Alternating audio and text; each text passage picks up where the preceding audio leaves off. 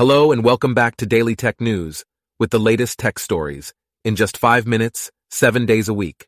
Here are the top tech stories for Tuesday, July 18th, 2023.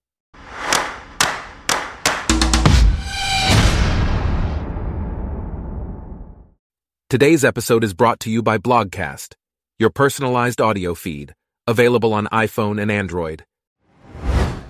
First off, Runway, a company founded by Cristobal Valenzuela, has raised $27.5 million in a Series A round to streamline financial planning for businesses.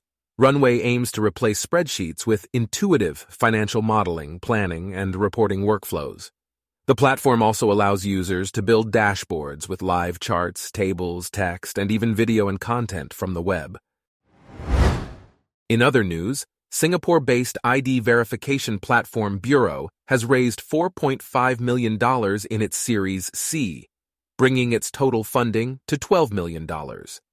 Bureau provides ID verification services by mapping out a digital and physical identity based on various factors. The new funding will be used to invest in data and AI capabilities to automate decisions and improve efficiency. Meanwhile, the European Space Agency is exploring the concept of transmitting solar power from space to Earth through the Greater Earth Lunar Power Station. The project would deliver 23 MW of energy continuously and be constructed mainly from lunar resources. In addition to providing renewable energy, the station would also provide artificial gravity and serve as a prototype for settlements in cislunar space. Next, the UN has warned against the use of unregulated neurotechnology, particularly AI chip implantations, due to the potential risks to mental privacy.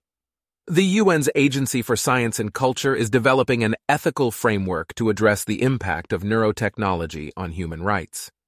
The UN warns that the unregulated use of neurotechnology could threaten the freedom of thought. In other news, Reddit users are giving away their coins as a form of protest against the website's API changes. Reddit coins will be discontinued, and users have until September 12th to use their remaining coins. Many users have taken the opportunity to give away their coins, resulting in the subreddit ER and pics being filled with images of John Oliver captioned with offers of coins. Meanwhile, the SEC is proposing new regulations to prevent AI from abusing investors and potentially causing financial fraud schemes. The agency believes that AI models should prioritize the best interest of clients and retail investors and should not reflect racial biases. Also, furniture startup. Furlenco is selling a 35% stake to Sheela Foam, the maker of Sleepwell mattresses, for $36.5 million. The deal values Furlenco at about $104.3 million. The investments will help Furlenco expand its presence in the furniture market. Next, California based peripheral maker Corsair has acquired mechanical keyboard company Drop for an undisclosed amount. The acquisition will help Corsair deliver more products to the enthusiast community and provide an easier, more affordable way to access their products. In other news, Logitech has acquired streaming console maker Loupedeck to enhance its video features for content creators. The acquisition will help Logitech deliver a premium experience for gamers, live streamers, and others. The company plans to improve the onboarding process, presets, and integration with Streamlabs apps. Also, Meta, formerly known as Facebook, has announced new updates to its video features, including improved editing tools, the ability to upload videos in HDR, and a new video tab. The Video tab, previously known as Facebook Watch, will be the one-stop shop for everything video on the platform. It will feature Reels sections with short-form videos and will make it easier for users to add audio, text, and music to their videos. Meanwhile, cloud-based IT management service JumpCloud experienced a security breach carried out by hackers working for a nation-state. The attack began with a spear phishing campaign and affected a small set of customers.